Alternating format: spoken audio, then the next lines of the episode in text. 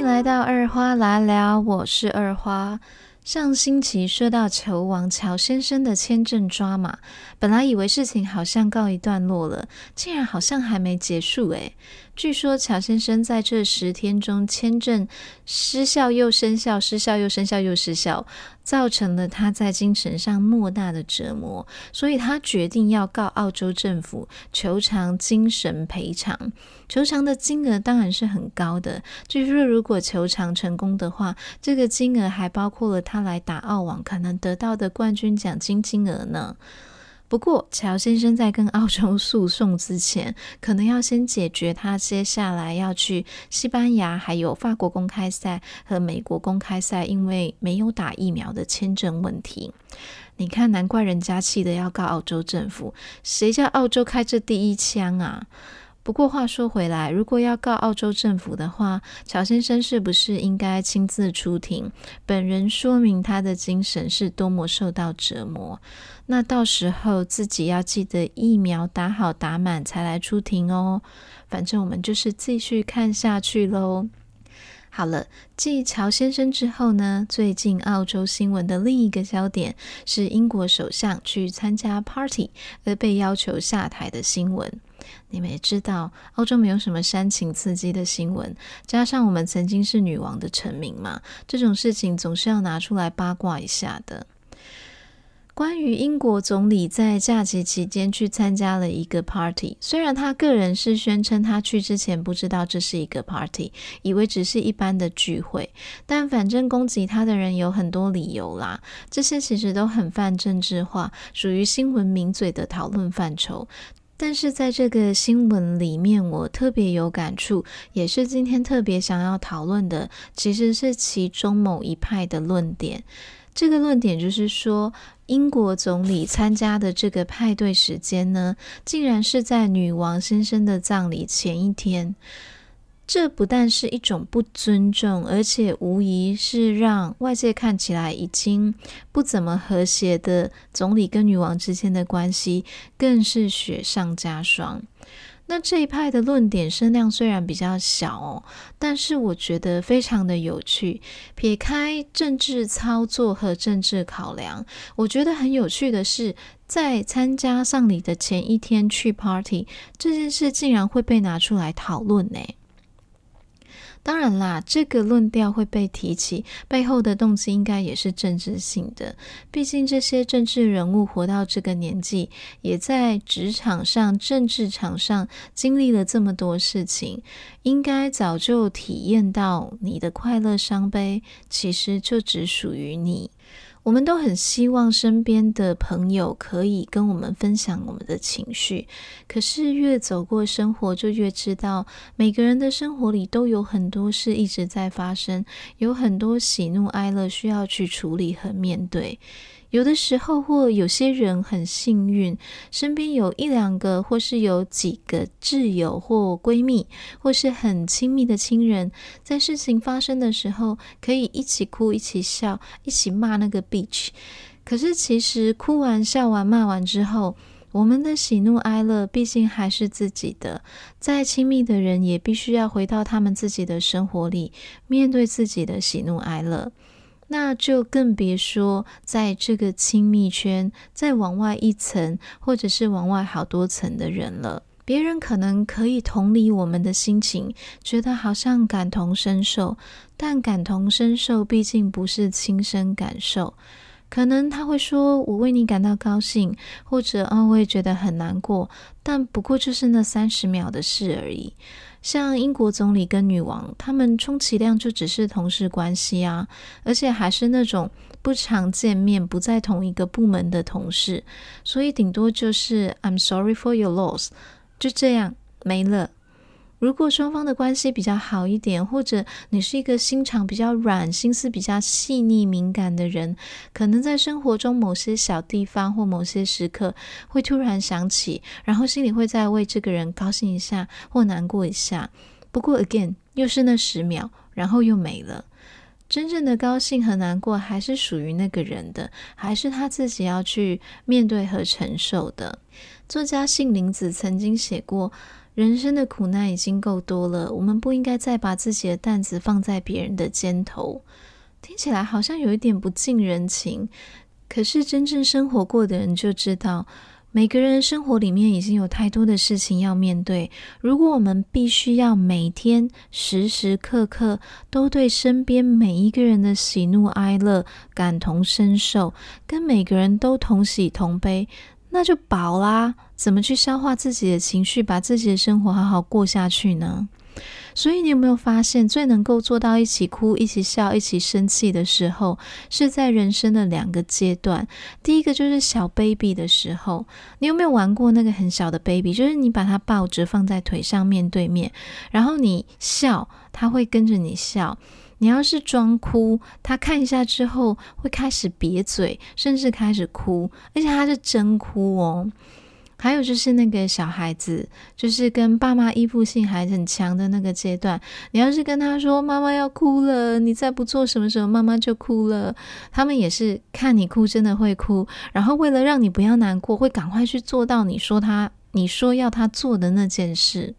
然后这个阶段再延伸，就是小朋友还有青春期那种朋友之间的义气，还有是不是同一国。如果朋友之间吵架，其他朋友就要互相站队，你要是跟我不同国的话，我就跟你切八段。所以我们可以发现，其实这种感同身受是一种被对方的情绪牵着走的表现。在小 baby 的时候，因为他们还没有自己的生活嘛，他们没有自己的生活经历，所以他的情绪很容易牵动，因为 baby 的世界仅限于他眼睛所看到的东西，所以他看到你，你就是他的世界，你就是他的生活，你就是他的经历。他看到你哭会哭，看到你笑也会跟着笑。然后另外一种就是来自依附关系，像我们用哭去骗小孩说快点来抱妈妈，不然妈妈要哭了，然后他们就会觉得哦好难过，赶快来抱抱妈妈。对，我就是这么无聊做过这种事，到现在都还在做这种事。那这是小孩跟妈妈间的依附关系，让他们会让他们的情绪跟着你的情绪走。那朋友之间的战队就是朋友之间的依附关系。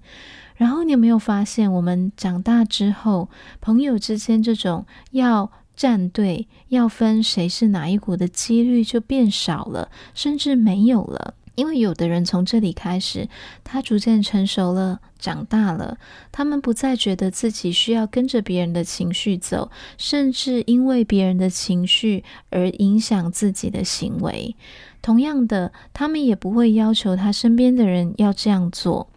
但我们也会发现，有的人还是一直这样下去哦，他在别人的情绪里死去活来，没有办法继续下去自己的生活，同时他也要求对方一定要跟他一样有对等的付出。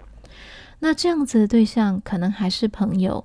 所以我们身边有时候会出现那种占有欲很强的朋友。那这个人也有可能是情人，这时候我们就会看见那些所谓控制欲很强的情人，甚至是恐怖情人。这个依附关系的对象也有可能是孩子，所以可以说他们是恐怖父母吗？有一些真的还蛮恐怖的。于是这种要求被同理的行为有了一个新的名称，叫做情绪勒索。有没有连起来了？是的，就是情绪勒索。说回之前的例子，小 baby 你用笑骗他笑，用哭骗他哭，这就是情绪勒索啊。然后小孩，我跟他说你再不来抱妈妈，妈妈要哭了，这也是情绪勒索啊。然后女王的先生过世了，我们为他感到难过啊，可是他在吃下午茶的时候突然想到从此再也没有先生的陪伴，于是他非常落寞地坐在长桌前。这时总不能要求整个皇宫从威廉王子到厨房的厨师都跟他在长桌前坐一排一起落寞，记得还要打电话把总理也叫来一起排排坐吧。好了，这例子是我随便举的，在这里跟女王说对不起。但是长大的人就会知道，我的忧伤我自己排解，像杏林子说的那样，不要把我的重担放在别人的肩膀上，因为别人的肩膀上有自己的担子要背。但是没有长大的人可能就觉得，你们都要跟我一起哭才叫做你们有同理心。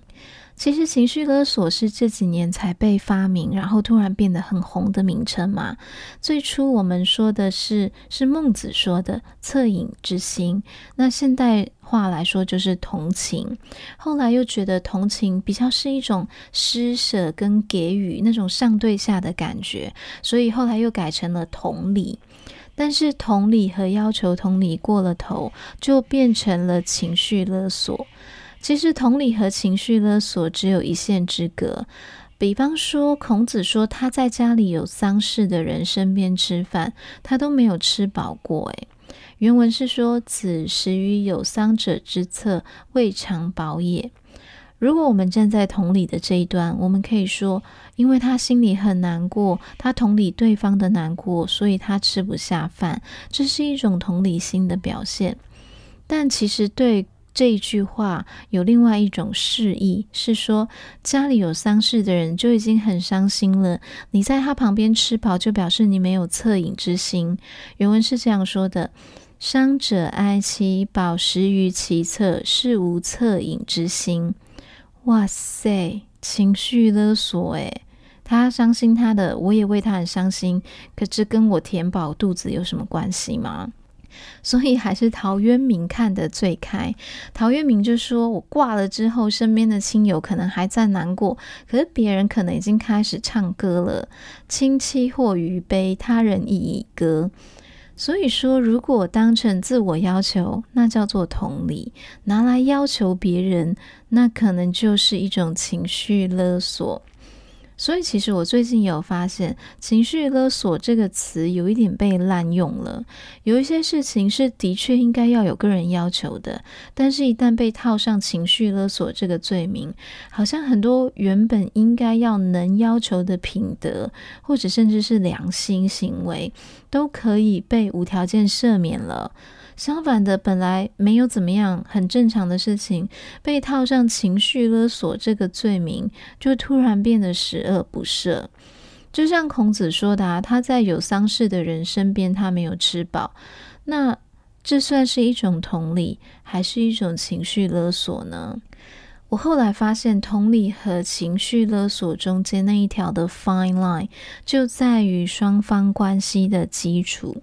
如果双方的关系是信任的，那不管你做什么都是同理的。相反的，如果不是建立在信任的基础上，那就很容易变成一种情绪勒索。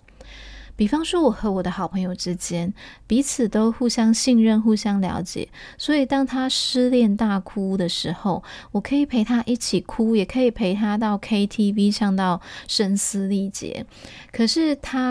当他边唱边把妆哭花的时候，我还是可以在旁边自助吧吃到饱。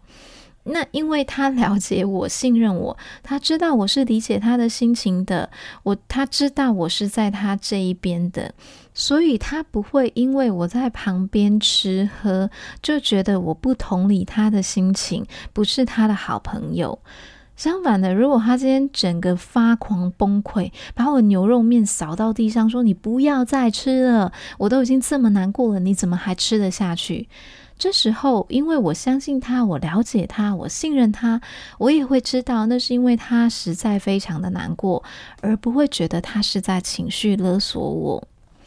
同样的也可以放在亲子关系上，我刚好看到那个 Google 手机的广告，是上汽的男主角刘思慕拍的，是一个中文广告。然后在广告里面他就说，我没有像我父母希望的那样在 Google 找一个工作，可是我现在在帮他们拍他们的手机广告哦，这样也算是差不多了吧。然后那个镜头就转向站在摄影师旁边坚强的爸妈，然后爸爸就摇摇头，妈妈比出还可以差不多的手势。所以说父母对孩子的期望，如果父母跟孩子的关系不是建立在一个信任的基础上，那我们可以说它就变成一种情绪勒索。你要做我要你做的事情，不然就会让我没面子，不然就是你不听话。如果父母跟孩子的关系是互相信任的，孩子就会知道父母虽然这样说，但是是出于一种关心，孩子就会能够同理父母的心情，同时也知道父母虽然这样说，虽然这样期望，但心里还是无条件的爱他跟关心他。孩子也不会觉得这是一种情绪勒索，而且因为这样的情绪勒索，我一定要做到父母说的那样。同时父母也能够同理孩子的心情，知道孩子理解他们的期望，但同时也知道孩子虽然没有做到他们的要求，可是这并不影响孩子对父母的爱和依赖，他们也不会觉得孩子没有照自己的希望去做，就是一种背叛或是一种赌气啊，是不是有一种很乱的感觉？没关系，再把这一集多听几次，一边听顺便做个笔记，画几个关系图，你就会越想越明白了。对于你现在生命中许多关系，哪些该继续，哪些该舍弃，哪些该往怎么样的方向调整，你一定也会更清楚了。我想说的是，同理也好，情绪勒索也罢，每一个人的快乐伤悲都只属于自己，不要去期待别人要跟你同喜同悲，也不需要勉强自己被别人的情绪牵着走，更不应该用这个做成道德标准或是关系标准去要求对方。哎呀，英国总理去参加一个派对，搞得我们要在这里讨论这么严肃的话题。结论就是，究竟是同理心还是情绪勒索，其实只在一线之隔啊。那一线之隔呢，就在于双方之间究竟是怎么样的一个关系基础，也就是说是同理还是情绪勒索，端看互相之间怎么认定，也间接带出说，那在这段关系之中，彼此究竟值不值得继续维系，还是如果想要维系的话，应该要怎么样调整呢？换句话来说呢，就是如果你不是这段关系里的人，那就闭嘴收声吧，不要没事去把人家按一个什么罪名，或者是没事去检讨别人，这样世界就安静了很多，我们也不需要在这里讨论这件事啦，哈哈。好了，今天的二话来聊就聊到这里啦，欢迎跟我分享你的想法和故事，记得追踪二话来聊的 podcast， 还有帮我按下5颗星和留言给我哦。二话来聊，我们下次见。